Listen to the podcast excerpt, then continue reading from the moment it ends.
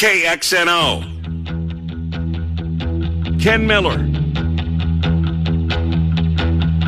Trent Condon. Miller and Condon on 1460 KXNO.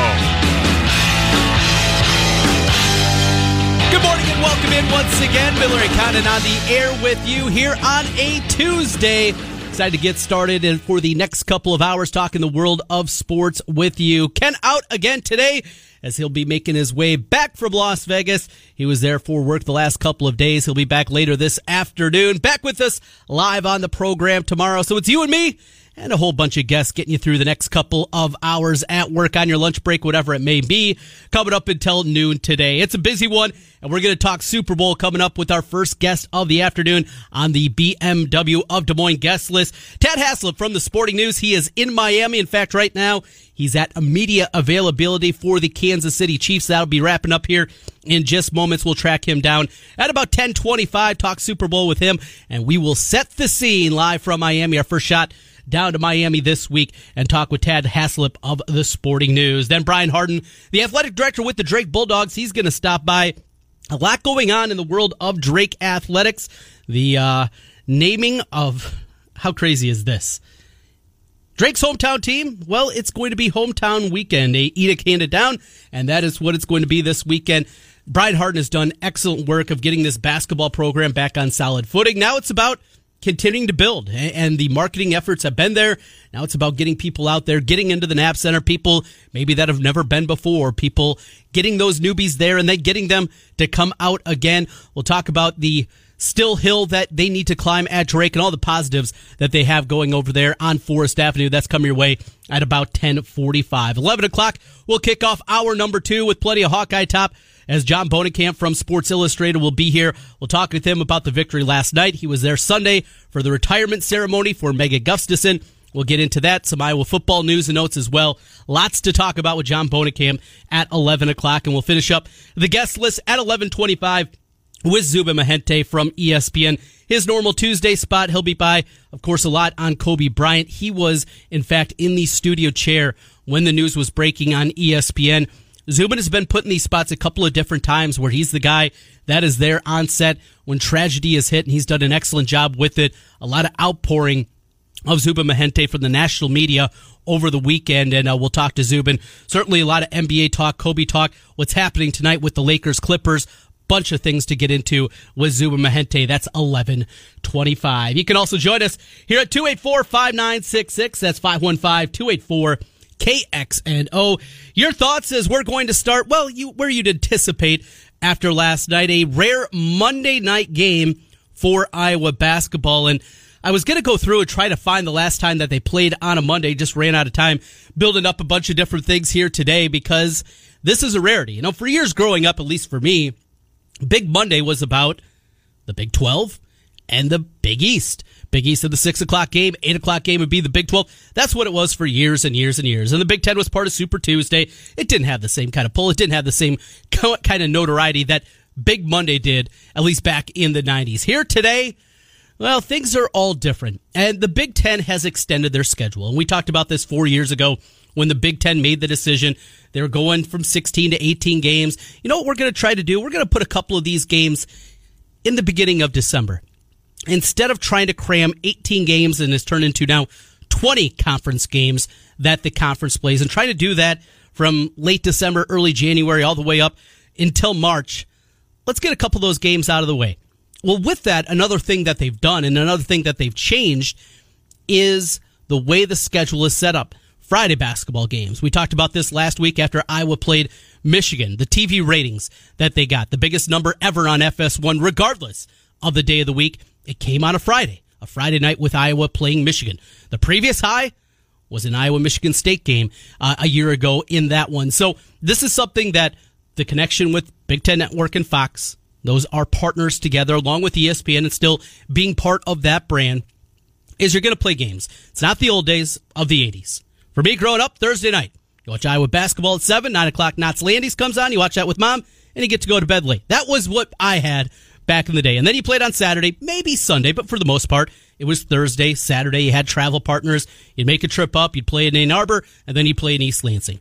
You'd play in West Lafayette, and then you'd play in Bloomington. That was the setup back in the 80s. But that has changed, and television has changed that and the way the schedule is set. So a rare Monday game, which is an oddity in itself. To the game. And as you were listening to me yesterday, there's nothing on the court that I felt bad about the matchup for Iowa. You know what Wisconsin's going to do? They're going to try to muck it up. They're going to be ugly. They're going to clutch and grab and hold, and that's that's what the Badgers do. That's their style of basketball. That's how they play, and that's how they played now for seemingly two and a half decades. And you go back to Bennett ball. They get to the NCAA tournament with Michael Finley Rashard Griffin for the first time in seemingly forever. And after those guys moved on, it was slow it down, pace. Bo Ryan comes in, very slow pace, swing offense, and they're going to grind you on the defensive end. That hasn't changed. That is the same style of basketball that you're going to get. But I was played teams like that, and I was been fine against teams like that. But they weren't last night. Last night was one of those nights. Shots weren't going down. And it wasn't just the three pointers. You know, that's the easiest part of this to look at. Iowa goes three of 20. Don't shoot the ball well, well, only have one three pointer in the first half, two in the second half. It wasn't a great shooting night, but it wasn't just that. They went 10 of 19 on layups. Layups. Shots constituted three feet or in from the rim, according to the advanced stats last night. 10 of 19. At one point in the second half, as they're trying to grind back, Davison hits a couple of early threes. They're working. They're trying. They're doing everything. They're getting the ball inside. Garza wasn't hitting. Luka Garza wasn't hitting shots. They finish two of eight in the second half at one point, 10 of 19 for the game in layups. Layups. That's how rough it was last night. But Iowa found a way. Let's get into the highlights from last night, starting in the first half and mentioning those three pointers. It took a long time. CJ Frederick finally got the Hawkeyes going. Frederick, open three, and that's the first made. First made three pointer of the game. Iowa goes one of 11 in the first half from downtown. It was a rough start. And even as poorly as Iowa played at times, they went into the locker room tied up and they did it because of Joe Toussaint. 10 seconds until halftime.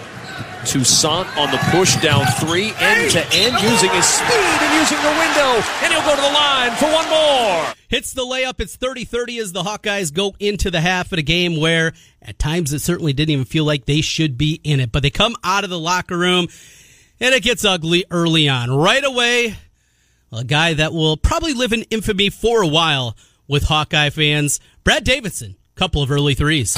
Five boards tonight for Wahl, making the start for Kobe King, who's not here. Davison with the three, and that falls. Couple of three pointers. It's 36 30. And from there, Wisconsin, for the next 11 minutes of game action, they advanced out to a double digit lead. Every time I would have a run, Wisconsin would have an answer. The offense was uneven, uncharacteristically for Iowa, one of the best offensive teams in the country, could never get it going. But they didn't give up. They didn't wilt. And this continues to be the difference with this Iowa basketball team. A game like this, you've seen games like this. A team that you feel Iowa's better than coming in on paper. You're at home, you're in Carver. Feels like that should be a victory for the Hawkeyes. You've seen this before. You've even seen it against some of the Wisconsin teams. Yet, Iowa finds a way. They continue to dig, they continue to fight, and it continued once again with Joe Toussaint. Bouncing on the baseline, but a little too tall for Reuvers. Toussaint got away with a hold there. Toussaint driving into traffic and the blocking foul on Brad Davison. They give him the continuation, a continuation that shouldn't have been, but he gets the bucket, gets it down to single digits, and Iowa keeps coming. They keep coming, and they do it with their other freshman guard, CJ Frederick again. There weren't many of them, but he hit another big three pointer for the Hawks. Trying to extend the 6 0 run. Toussaint leaving. Frederick with the three. CJ Frederick has a flair for the dramatic. This is a guy we've talked about going back throughout this season against Cincinnati, against Texas Tech. A guy that wants the ball in big situations. He wants the ball late. He wants to be the guy that is going to make the big shot, take the big shot. He's not scared. And we've seen guys in the past in Iowa uniforms that have wilted in those big moments. We have seen the guys that seem nervous taking the big shot. That's not CJ Frederick. CJ Frederick has been a complete revelation for this basketball team. What he's been able to do, not just the shooting ability, but the ability to get to the rim, get to the foul line. There's a lot more to his game. Plus, he is a plus defender on the other end of the floor. This is something I didn't anticipate seeing from this guy. He redshirts his fresh first year. How good can this guy possibly be? A lot better, I think, than anybody could have anticipated. That three gets it back within 57 40. And then the Hawkeyes take their first lead since it was 21 20 in the first half on Joe Toussaint's and one. Toussaint, seven to shoot, into the paint, shot up, good, and a foul! Tie game in Iowa City. Toussaint hits the free throw, 60 59. Iowa gets the lead. It's back and forth down the stretch. Joe Wieskamp with the great drive off the curl cut, coming around getting the layup. But on that play, a play that's going to be talked about a whole lot, Brad Davison coming around the screen set by Connor McCaffery. This is something that has been a, a talking point with Brad Davison. He's dirty. There's no two ways about it. This is a dirty basketball player. There are clips of him out there stepping underneath the foot of a rebounder, doing it against jump shooters. For anybody that's played basketball at any level, you understand it's not the way the game's played. Brad Davison has limitations. He's not a physical specimen. He's not a guy that's getting out there and playing in the Big Ten because of athletic ability. That's not his game. You got to cut some corners, but you can cut corners without being outright dirty. Unfortunately, that's what Davison is. He's dirty. He is a dirty player, and it's not about taking shortcuts and grabbing a little bit more and holding a little bit more, taking shots like this. There's video out there I saw. It was retweeted last night by Chad Leistikow of the Des Moines Register of him coming around that screen and not hooking, as he said in the post game comments, not hooking at the leg of Connor McCaffery. No, he went after the groin. He went with a shot, yeah, right there to the giblets. You can't do that. You can't do that. It's not good basketball. It's not trying to do the most to doing whatever it is to take to win. Now that's not what it is. It's dirty. It's a dirty player. And this is something that has happened in Wisconsin for a long time. Now, n- not at this level, but this is the part of Big Ten basketball and this brand of basketball from the Michigan States and the clutching and the grabbing and the holding that they do and the Purdue's and the Wisconsins. These are the things that has been constituted year after year by the NCAA. We're going to clean this up. And it happens early. And in November, they'll call a couple extra fouls. And those talking points those officiating points that they need to hit, they'll work on them early on. But then, as the season progresses, it falls apart and they don't do it anymore. And then you get into conference play, and this is what you see the same old garbage, game in and game out, the same old play and level of play from the tough teams. And I guess that constitutes toughness in the world of basketball. Being cheap. That's what this was cheap. And great to see it called, called correctly by the officiating crew, getting it done. That's what you have to do. Iowa gets a win 68 62. Their fifth in a row, which is incredible in its own right. We talked about this stretch coming on the heels of the loss to uh, Nebraska on the road. And the five games for them at home, boy, you felt they have to be at minimum three and two. If they could get to four and one, now we're really cooking with fire. And five and oh, it really didn't feel like it was on the table right after that loss. Instead, they've ripped off five consecutive wins. They go to Maryland, who got a nice win themselves on the road against Indiana coming back late in that game on Sunday. But a big opportunity, certainly right there for the Hawkeyes to continue this momentum. Down by 12 with seven minutes left in the game and change. Iowa had a 7.9% chance to win that basketball game. They erase the lead very quickly. They have the big run at the end of the game, get the lead on the Toussaint bucket. Speaking of Joe Toussaint, there's still going to be games where Joe Toussaint looks like a freshman. And we've seen that plenty this year. There have been games where he's been taken out of the game early and doesn't reappear. There's been games where he's gone out there. The Cincinnati game, I think, is the prime example of that when they played over in Chicago against the Bearcats. He was awful. And every time he got into the game, he was a turnover waiting to happen. And there's still going to be those moments. There's still going to be those games where he just doesn't look right. Gets going too fast, can't control his pace, making turnovers, passing the ball.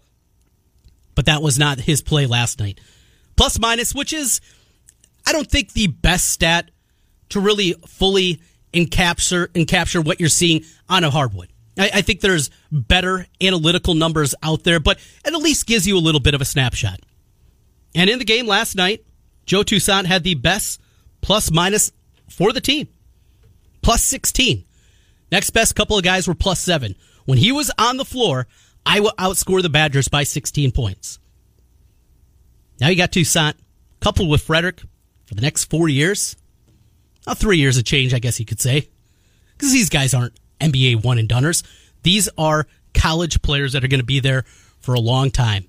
Have to be excited about that and the future of Iowa basketball, along with the present, which is pretty good itself. 284 5966. Let's get out to the phone lines. You're on Miller and Condon. Who do we got? Hello, caller. Get back to us. 284 5966. Dialed up, wait on hold. I'll get to you here in just a minute. The other side, from Toussaint to CJ Frederick of that freshman backcourt. And as they're walking off the floor, and it's very difficult to pick up from the audio as Kevin Kugler was talking loudly at the game. And I'm not sure exactly what was said, but it, as we talked about, it got chippy at the end. Luka Garza took another shot to the face. Surprise, surprise. And as he did, he got up very angrily, hollered something to the bench of Wisconsin, got into it, and there was there was some jawing going on. But as the final horn sounds and there's a Wisconsin player walking by, CJ Frederick said something of the like, get the blank off my court. Swagger, toughness, heart, things that can't be measured, things that you can't put at KenPom.com. Not going to find it at Warren Nolan. There is no heart index out there. There's no toughness. Those kind of things can't be. And toughness isn't about hitting a guy in the groin. Toughness isn't about grabbing a guy as they're going to the rim. That's not toughness. Toughness, this is mental toughness. This is when you're down 12, being able to come back and not dropping your head. A game where you're 10 and 19 on layups and 3 of 20 from 3 and finding a way to win a basketball game. That's the sixth victory of the season for Iowa in quad one. Quad one victories, they're constituted as this Wins at home against teams ranked in the top 30 of the net. Neutral court, 1 through 50 teams. Or wins on the road, 1 through 50. Top team in the country right now in terms of victories is Kansas. They're 8 and 3 with that number. Next up on the list, Seton Hall, 7 and 4. Baylor 6 and 1 and also with 6 victories is the Iowa Hawkeyes. Iowa now 6 and 3 against quad 1. These are your toughest games on your schedule. Oregon's five and two, Butler's five and two, uh, five and four, Penn State five and four, Creighton, Wisconsin both five and five. Those are the top teams in the country in terms of wins against Quad One. I was going to have a lot more opportunities of these. The schedule now does get more difficult. Starting Thursday at Maryland, home for Illinois that is playing as well as anybody in the Big Ten. You go on the road to Purdue, never an easy place to play. The one game of the remaining the one game not against a quad one opponent is a home game against Nebraska Saturday, February 4th. And then they finish up with eight games all against quad one teams. Quad, quad one constituting either road or home. Back to back roadies at Indiana, Minnesota. Home for Ohio State. Michigan State on the road. Penn State and Purdue, 24th and 23rd right now in the rankings at home. And they finish up with Illinois, who is number 22. That one on the road on March 8th. That is the way the schedule sets up. There's going to be plenty more opportunities. And now Iowa's put themselves in a position. Just keep your head above water. At a minimum, do that. Don't have another fade in February. Don't collapse and lose six out of seven down the stretch, anything like that. And not only are they an NCAA tournament team, but you can start talking about more and the other steps that are going to be there. The first one is something that hasn't happened in 40 years. I've never seen it in my lifetime. I was born in 1980. The year before, 1979, Iowa's last regular season title. They're a game back in the standings. Now, this is going to have to mean not just winning your home games, but also finding a way to win road games. What's it going to take? Is 14 and 6 good enough? Maybe. And Michigan State continues to at least, at least show some cracks. It lost last week on the road to Indiana. Michigan State still has to go to Wisconsin, Michigan, Illinois, and Nebraska, Maryland, and Penn State, though. Those are all, short of the Nebraska game, incredibly difficult road games still remaining for Michigan State. That's a tough stretch for them. And maybe 14 and 6 isn't crazy. They have two losses right now. The Hawkeyes a game back. There's a slew of teams at the top of the Big Ten. You got Michigan State and Illinois both seven and two. Iowa, Maryland, Rutgers six and three, followed by Indiana alone at five and four, and a couple of five and five teams in Wisconsin and Minnesota, both at an even 500, five and five on the year. Start dreaming a little bit. Been a long time. It's been over 40 years since Iowa's won a regular season title. The other part is getting this team to the second weekend, getting to a Sweet 16. You do that, the easiest way to advance is to play teams you're better than. To keep moving up that seed list, I went anywhere between a four and six seed in most of the brackets that are out there at this point. The thing about being a top four seed is, as long as there's availability, you're supposed to play close to home. If Iowa conti- continues to build themselves up, that means going to St. Louis or going to Omaha for the first and second round. That means playing close to home, having a lot of Hawkeye fans there, and it's easier when you're playing close to home and you got the home fan base in that building to win those games. It's going to be fun. This team seems different. They look different. They feel different. Are they different? We're going to see in the month of February. We're going to take a timeout. coming back on the other side. We're going to Miami. Ted Haislop with the Sporting News is going to join us. We'll talk about Super Bowl 54, Chiefs and 49ers.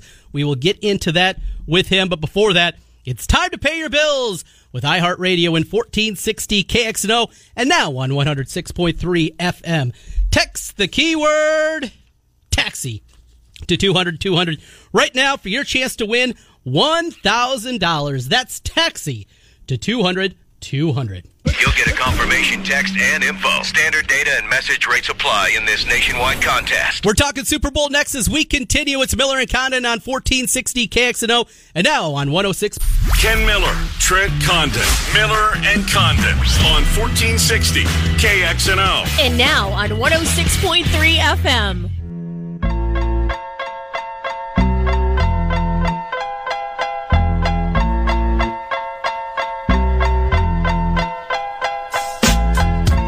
Of back with you here on a Tuesday morning. Glad to have you aboard. 1460 KXNO and now 106.3 FM. It's Miller and. Well, let's get out to the phone lines and our first guest of the morning. He is Tadd Haislop with the Sporting News. Has just arrived in Miami. Hit the ground running. It was Chiefs media availability. Tad, have you had a chance to catch your breath? Not really. Uh, we landed in here this morning, hit the ground running. Uh, came basically straight over to the Chiefs team hotel, uh, and then we were very, very lucky got here just in time for the start of availability. But the thing is with this week is is this isn't the only chance, right? Like, and and that's something that these players have to overcome. Like, it this is every day. Like, they're meeting people like me who they've probably never met before, and there's hundreds just like me um, asking the questions, and inevitably they're going to be asked the same questions all week. Um, but it's about you know, kind of putting that stuff aside, keeping the focus on the game. That's why you hear so many guys talk about it's important to stay focused. Um, and it's easy to see in a setting like this because there's hordes of people that they've never met asking questions that they don't want to answer, uh, and then they got to they got to deal with that all week. It's certainly one of the oddities of the Super Bowl every single year.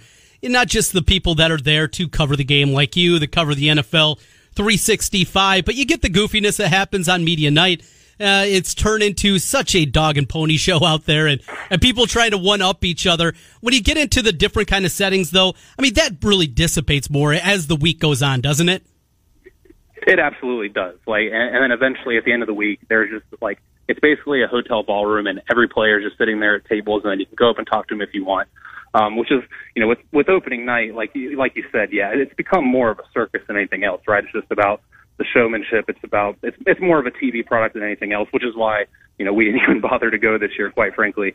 Uh, but yeah, like the, the longer the week goes, you know, people have had a chance to ask whatever questions is they want to ask. And then you know, basically Thursday, Friday, Saturday, the players can go 100% focused on the game. Not that they're not already narrowly focused on the game, but at that point, uh, most of the media obligations are out of the way and they can just, you know, focus on the game. So, what were you chasing today on the Chiefs side of things? Obviously, Kansas City, just two and a half hours to our south. Plenty of Chief fans in our market. What were you looking to get when you're talking to the Kansas City guys? Yeah, I, spent a lot of time talking to Tyrann Mathieu. Um, he was the, the first person I wanted to speak with. You know, obviously, you know the crowds around the Travis Kelce's and the Patrick Mahomes of the world. Those those are massive, and you know th- those guys are going to be drawing a lot of the headlines. But I just think that Tyrann Mathieu has such an interesting story, um, dating all the way back to his time at LSU when he was dismissed from the football program, and he had a time in his life where he wasn't exactly sure what was going to happen. Was, was, was he going to end up the draft? Was he going to try to return to college? Um, and then you, you, you fast forward, and then he's he's cut by the Cardinals because he refuses to take a pay cut. He signs a one-year deal with the Texans, basically prove a deal, and then he finally gets his his cash in with the Chiefs. Oh, and by the way, he had three major major injuries uh, throughout that career, and he actually told me that that there was a time that he didn't think that football was for him. When he had that third injury, it was a shoulder injury. He had already had two ACLs, one on each knee. Um, he had to do a lot of soul searching, and it was Tyvon Branch, former Cardinal safety, uh, who told him, "Hey, you know, I've I've never finished a season healthy. I, I finished on every season on IR basically." Um, and he explained to him. They had a conversation like, "Hey, you can do this. Keep your head in it. This game is absolutely for you." And here he is. He's a Defensive Player of the Year candidate. Um, he's the clear leader of this defense. They brought him in specifically to do that. Um, and then, the, of course, the turnaround that you've seen from this defense this year uh, has has a lot to do with him. So he's an interesting case to me. I'm going to just put together a little timeline on him and kind of plug in some quotes. It, it, he just has a very interesting story, and he's a very, very big part of this team. No doubt that defense as a whole has improved so much in the back half of the season, not just overall, but against the run. They've been a whole lot better. I'm going to guess that's going to be one of the kind of X's and O's storylines after what we saw from San Francisco a week ago in the uh, NFC Championship game. Their ability to run the football is how, how geared up this Kansas City defense is going to be to be able to slow them down at that front. Oh, there's no doubt about it. I mean, that's the key to the game. I mean, you look at the NFC Championship game and what the 49ers did to the Packers. Well, statistically, the Packers defense was slightly better than the Chiefs rush defense, and so that you know that's not great for Kansas City. But like you said, the way that they played in the second half of the season, uh, that's that's a different team. So like the the entirety of the season, you can't really look at here. You have to look at the way they've been playing recently, and that suggests that they're going to have a chance to do well. And I mean, look what they did against Derrick Henry in the AFC Championship game. They knew that this is our key to victory. We have to shut this guy down, and they did it. Uh, it's a little bit trickier with the 49ers, obviously, because they run so much backfield motion, uh, a lot of misdirection. They have three running backs who can get after you, incredible blocking up front, including at the tight end and wide receiver position. So the 49ers run game, it truly is a 10, 11 man rushing attack. Like you never know what hole they're going to go to. It's not just, oh, bottle up Derrick Henry. It's a lot more complicated than that. So it's a totally different monster they're going up against, but there is no doubt that that is the number one key to the game for them. You know, another storyline that continues to be out there is, you know, the Chiefs say they can't handle getting down like they did those first two playoff games. And I still don't know if I buy that because A, I don't see the 49ers running away and putting 35, 42, 49 on the board. With Kansas City and Mahomes, even against this great 49 defense, I still think they come back. I don't think it's as big of a deal as people are making that out to be. No, I tend to agree with you. I think the the one difference that San Francisco has and nobody else has is is the ridiculous pass rush. Like mm-hmm. the, in in terms of just being able to send four or five and not blitz anyone, like no one in the league is better at that. So you know if, if there is some sort of a deficit, um, and if the Chiefs are forced into one dimensional mode, that could be an issue. But like you said, Trent, like the matchup problems that they're going to present 49ers, like sure, 49ers have Richard Sherman who's going to lock down one side of the field, but that doesn't matter to the Chiefs really in the, in the way this offense is operating right now. Um, so you're right. I mean, that's that's going to be something to look out for. Is can you know that offensive line protect Mahomes long enough? Can he get the ball out quickly enough uh, to kind of neutralize that pass rush? Because if that's the situation, and then that's what that's how the 49ers have been winning their games. They've been jumping out to lead, um, forcing the opponent to be one dimensional, and then they just have no chance. Like you said, the Chiefs are built a little bit differently. They have an MVP caliber quarterback in Patrick Mahomes. So that that is definitely a good way to balance out the pass rush for sure. Schematically, what do you anticipate? I mean, we're going to see more quick hitters from Kansas City, something like that to combat, set up more screens. Uh, what do you think Kansas City is going to do just to do anything to slow down? Because the tackles are fine out on the edge. Uh, the, the offensive line as a whole isn't great for Kansas City, but they're good at the tackle spot still. What do you think they're going to do to combat the speed? Well, I, I think if they can establish a run, um, not in a similar way that they've run in the past. Like I know um, in the in the two playoff games, it was a little bit different just because they were playing from behind. Uh, but they didn't abandon the run in those games totally. Um, and I think early that's the key. Like just like the Chiefs have to stop the 49ers running game. Like the, the 49ers have to know that the Chiefs are going to try to attack them with the rush. And I know it's not the strength of this offense, but if you can keep the game flow in your control um, and not let the 49ers jump out to the lead like that, like it's just going to open up everything else for the D. So I would expect I would expect them to be a little grounded, like in the first quarter, not trying to do anything too crazy. Maybe you take one or two shots simply because you have so much speed and you have Patrick Mahomes, but you don't need to go too crazy. Because um, keep in mind, San Francisco can ball control really well too. So I think if they can try to maybe beat the 49ers at their own game in a weird way, I, I think that could be a good approach.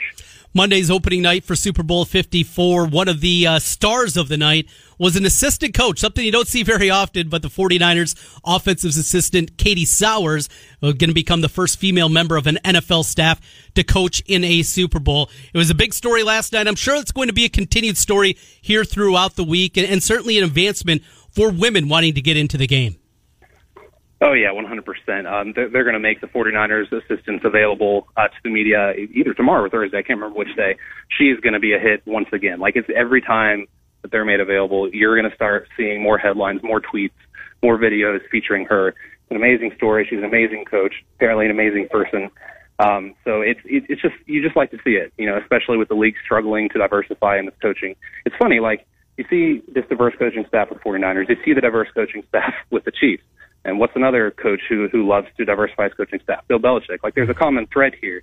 Um, some of the most successful teams aren't afraid to do this, and they understand the benefits of that diversity and, and just just the the smarts that these people can can offer. And it's it's it's a nice, fresh um, approach that some of these teams are taking. Um, and I'm glad to see that the 49ers are being rewarded for it. Talking NFL Super Bowl as Tadd Haislop from the Sporting News. He is in Miami here on Miller and Condon on KXNO. Tadd, one final thing before we let you go and let you get, well, get checked into your hotel and do a little sunning and funning uh, down there in Miami. It is our first ever, uh, for people that haven't heard, heard Tadd and I talk throughout the years, we're both uniform guys. We love the looking at what the uniform matchups are going to be, those types of things, new uniforms. It's a conversation seemingly every summer. This is our first ever Super Bowl, red on red. And the matchup, uh, I'll tell you, looking at the uniform combinations, doesn't wow me here. Well, so that's so. Here's my thing. Like I like contrast. So I'm not going to say that I was rooting for one team or another in the NFC Championship game, but let's say, for example, the Packers uh, would have advanced, and I know they have the gold pants, so you got you got the gold on gold there. I just like when one team looks different than the other team. So like I this drives me nuts every year with like the Bengals and the Browns. Like if the Bengals are playing the Browns, don't wear orange. Don't wear the same color as the other team has. I don't know why. It's the weirdest thing in the world. Trent, you and I are similar in this regard, so you probably might feel the same way. Uh-huh. I agree with you that, that that's that's why the uniform matchup doesn't wow me. But however, San Francisco does have the gold pants. It's a different shade of gold than the Chiefs have, obviously. So you do get a little bit of contrast there. And of course, the gold helmets versus the red helmets. It's it's just enough contrast. Like if they if they were flipped, um, and the 49ers were the home team and they were wearing their red jerseys and their gold pants, and the uh, Chiefs wearing their red pants, then I think it would be even worse. Yes. Uh, so I'm just glad that Kansas City happens to be the uh, the home team here because those gore. I mean, look, you know, in a vacuum, those red uniforms are freaking gorgeous. Same with the 49ers uniforms, but you're right. Together on the same field, it doesn't really give the aesthetics uh, that, that you and I like to, to see. Yes, the contrast, that's a great way to put it. Love to see the back and forth. The first time ever, two teams with red as their primary color playing against each other in the Super Bowl. One of, well, some of the silly storylines that are out there. Let's hope we see a good game. We'll let you go with this, Tadd. Who do you got? Who's going to win Super Bowl 54? I have the 49ers. I, I, I picked them from the beginning. I was, I was actually very surprised when the Chiefs uh, opened as favorites uh, for this game. And not only that, uh, we put out just a simple Twitter poll, just simply who do you think is going to win? And like 60 to 65% of the results lean Chiefs. And, and look, I get it. This is the Patrick Mahomes factor. He's playing at a ridiculous level. The defense has improved. There are a lot of reasons to like the Chiefs, and that's why I think it'll be a good game. I just think the 49ers are clearly the more complete team, clearly the better team, top to bottom.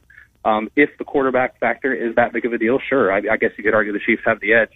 I just I look at this 49ers team and I don't see any weaknesses. Um, and, and you can't quite say that about the Chiefs, although they're darn close. Um, but just just the complete package is that team. They're clicking on all cylinders with the coaching staff and the play calling. Um, it's just it's really hard for me to see this run ending. Um, it's a surprising run considering where they were last year, but I think everyone kind of knew once Jimmy Garoppolo got healthy and had a full season under him that this was possible. Um, and now you're seeing with Kyle Shanahan leading a team to a Super Bowl with his astute play calling once again. So I like the 49ers in a very close game. I'm thinking three or four points. Um, so as long as it's good, like you said, I think that's all that matters. You say uh, you don't see a weakness over there. I still got my questions about Jimmy G. That's why I'm on the Chiefs side of this one. We will find out late on Sunday night. Tadd, thank you so much for your time and enjoy Miami. Yep. Thanks, Trent. Tadd Haislop, Sporting News. Follow him on Twitter at Tadd Haislop as where you can find him. Lots of great work. Him, Vinny Iyer, and the whole crew with the Sporting News down in Miami getting ready for Super Bowl 54. Quick timeout when we come back on the other side. Gonna shift, shift our focus back to the local level. Athletic Director at Drake University. We will talk with Brian Hardin coming your way next. It's Miller and Condon on 1460 KXNO and now on 10. I'm a dream builder. Ken Miller, Trent Condon, Miller and Condon on 1460 KXNO. And now on 106.3 FM.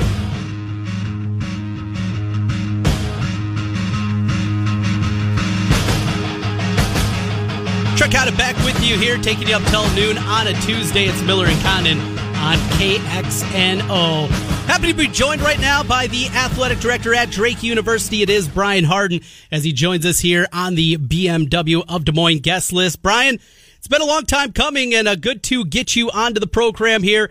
Certainly plenty to go on with Drake's home, with Des Moines' hometown team, the Drake Bulldogs. Thanks for joining me today. Yeah, good morning, Trent. It's uh, it, it, has been a long time coming. I'm excited to to get on with you. Well, first things first, uh, a look towards the weekend coming up here, and very cool. The announcement coming down that well, it's uh, big news for Drake as you continue to build this brand, becoming Des Moines' hometown team. Pretty cool what's happened with you guys over the weekend.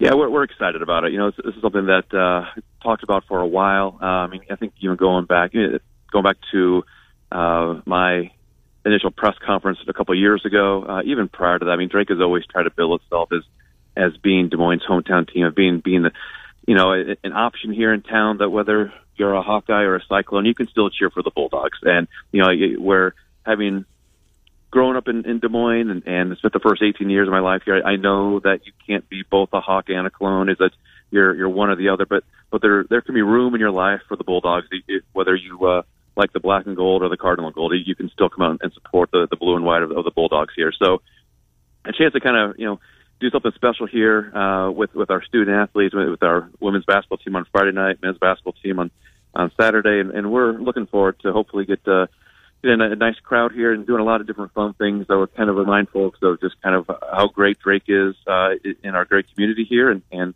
hoping to have some fun with it.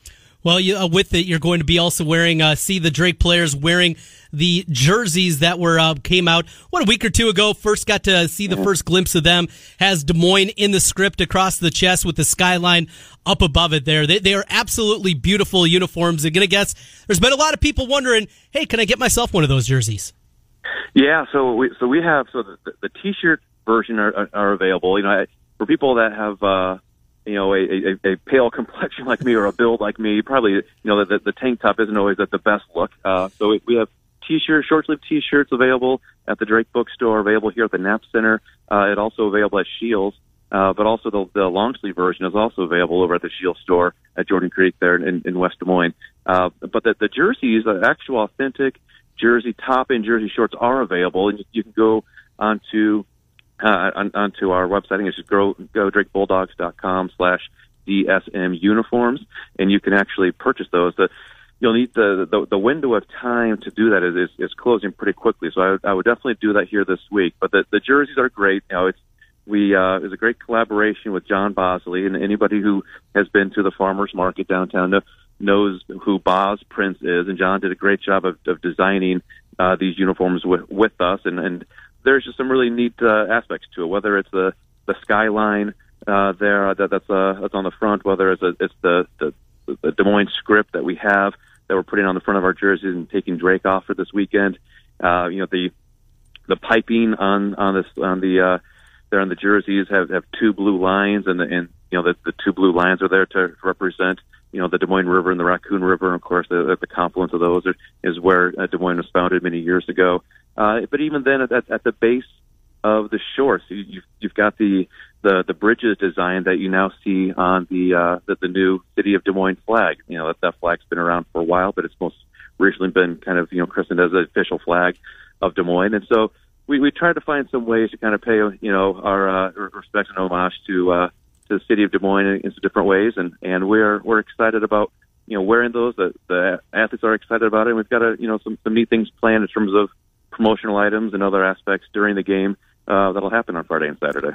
Couple years into this, we're talking with Brian Hardin. He's the athletic director at Drake. A little more than two years into it, Brian. What has been maybe more difficult than you anticipated making your way to Drake?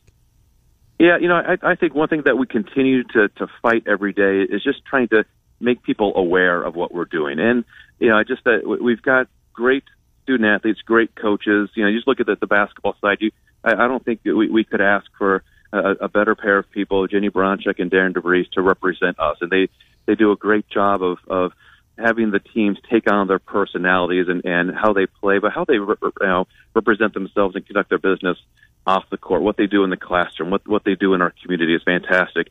But just trying to, to make people aware of kind of all that's going on here, making people people even aware of when we have games, making sure they they know that hey, there's you know the the men played this past Sunday at, at, at three o'clock against a team that was picked to to win the Missouri Valley Conference preseason. How are people aware of that. You know, we've got games coming up.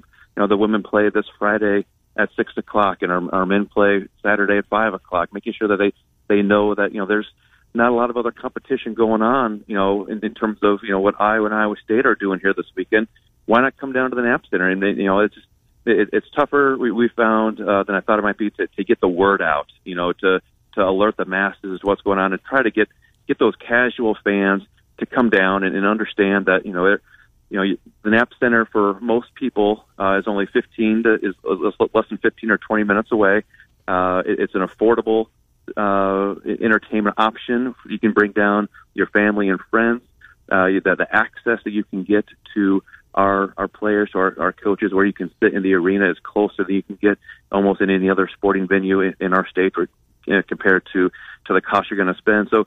I would say just developing that awareness of that, uh, just kind of even when our teams are in action, it has been more challenging than I thought uh, it would be. We're, we're trying to do some different things with, you know, Michael Admire's done a great job in uh, of kind of pushing out the, the digital storytelling component. Ty Patton in his office do an amazing job of, of creating those storylines. It's just making sure that people are, are always aware of, of what we're doing and uh, so they can get out here and, and, and find a way to, to, cheer on the hometown team. You know, it is a different world with now Creighton and, and Wichita State not in the MVC. The attendance numbers are down for Drake, and that's at least surprising to me as you look back at last year, tying for the regular season title with Loyola, winning product on the floor again this year, 15 and 6 on the season. MVC play. Now you've had what four or five home games already this year, and, and just we haven't seen that big uptick there. Is that concerning at all to you? Just just saying, what else can we do here? We're putting the product out there. We got a winner on the floor. Why aren't more people showing up on the men's side? Yeah, you know, it it, it is it, it's frustrating. Uh, you know, we, we actually we saw our, our men's basketball season tickets increase by about 15 percent this year, over year. Uh, our women's basketball season tickets uh, set another record this year. They, they broke the record they set last year in terms of most tickets that are out there. Uh, and so, it, from that standpoint, you're really pleased with, with the direction going. But it's it's the more the, the single game kind of walk up crowd that uh, you just can't. We're trying to struggle to figure out kind of what why can what why is that. Um, know, we, we've got an exciting product. You know, we, we, they're playing really well. I mean, our our men have won 15 games in a row at home. Our women have won 14 games in a row at home. I, I don't think there's any school in the country that has both their men's and women's teams with that that long of, of win streaks at home. You know, we're something like a combined 43 and four over the last two years in the Knapp Center between our men's and women's teams. So you're going to come out and you're going to see a really fun, exciting atmosphere uh, with, with teams, and, you, and you're going to have a great chance to see a victory. Trying to, to to knock you know knock down those walls and, and try to figure out how you know why can't this have you know five six seven thousand people in it. Uh, it, it it's frustrating, but we're gonna we're gonna keep doing it because we we we've got uh, we got two great products.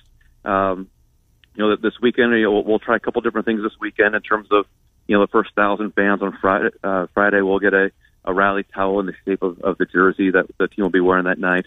On Saturday, you know, there's a, the first thousand fans are getting a, a koozie that is in the same shape as the uh, as the jersey the team's going to be wearing. We'll, we'll you know, we had a great student turnout for the men's game on Sunday, so we're, we're doing more T-shirt giveaways for our students for Friday night and Saturday night at, at the game. We'll do some cool things with local police and fire on uh, on Friday during halftime with the Isiserettes performing on Saturday during halftime. So we're trying to find some different ways to, to drive folks out here.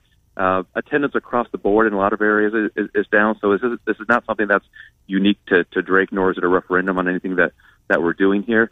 Uh, but at the same time, you know, but because of the success we've had, because of the people we have running uh, our two programs and the great people within our both those programs, you like to see them get uh, rewarded by having larger crowds, and we're, we're going to keep working at that. Well, less than three months away, and uh, basketball season will be in the rearview mirror. Hopefully, some hardware for the Drake Bulldogs. But before you know it, Drake Relays will be here, and I know something near and dear to your heart as you made your way to Drake. Yeah, no, I mean the Drake Relays really kind of put our athletics department on the map over 100 years ago, and, and you know the, the last weekend of April really kind of serves as that unofficial kickoff to spring for Central Iowa, and, and there's no better way to, to celebrate that than by coming down to the Drake Relays. You know, we'll have uh, you know again 200 plus high schools from basically every county in the state will be represented here. We'll have great universities and colleges that will be here, and this is an Olympic year, so we will have uh, some of those elite athletes who will be beginning so they're starting to to they're, they're trained for the Olympic trials and for the Summer Olympics in, in Tokyo. Uh, that, that will be here on, on the Blue Oval, and it's you know there there's no annual event in Central Iowa that does as much for our community as, as the Drake Relays. Uh, so we're we're excited. You can't get here soon enough. Although I I uh, I will wait for the snow to melt, and uh, and hopefully we'll get uh, great weather for the relays this year, and, and people can come out and and really kind of celebrate the kickoff to spring. Men's team with the road trip Indiana State tomorrow before coming home for the big weekend, and the hometown team with Southern Illinois in town, and little payback there for the Salukis, right? Yeah, no, that that was uh, you know out of uh, all of our Missouri Valley Conference games so far, that was probably the one that I think we kind of scratched our heads at the most. Just like, gosh, what what happened there? So we will uh, we, we've got a big big task ahead of us on the men's side here uh, with Indiana State tomorrow night.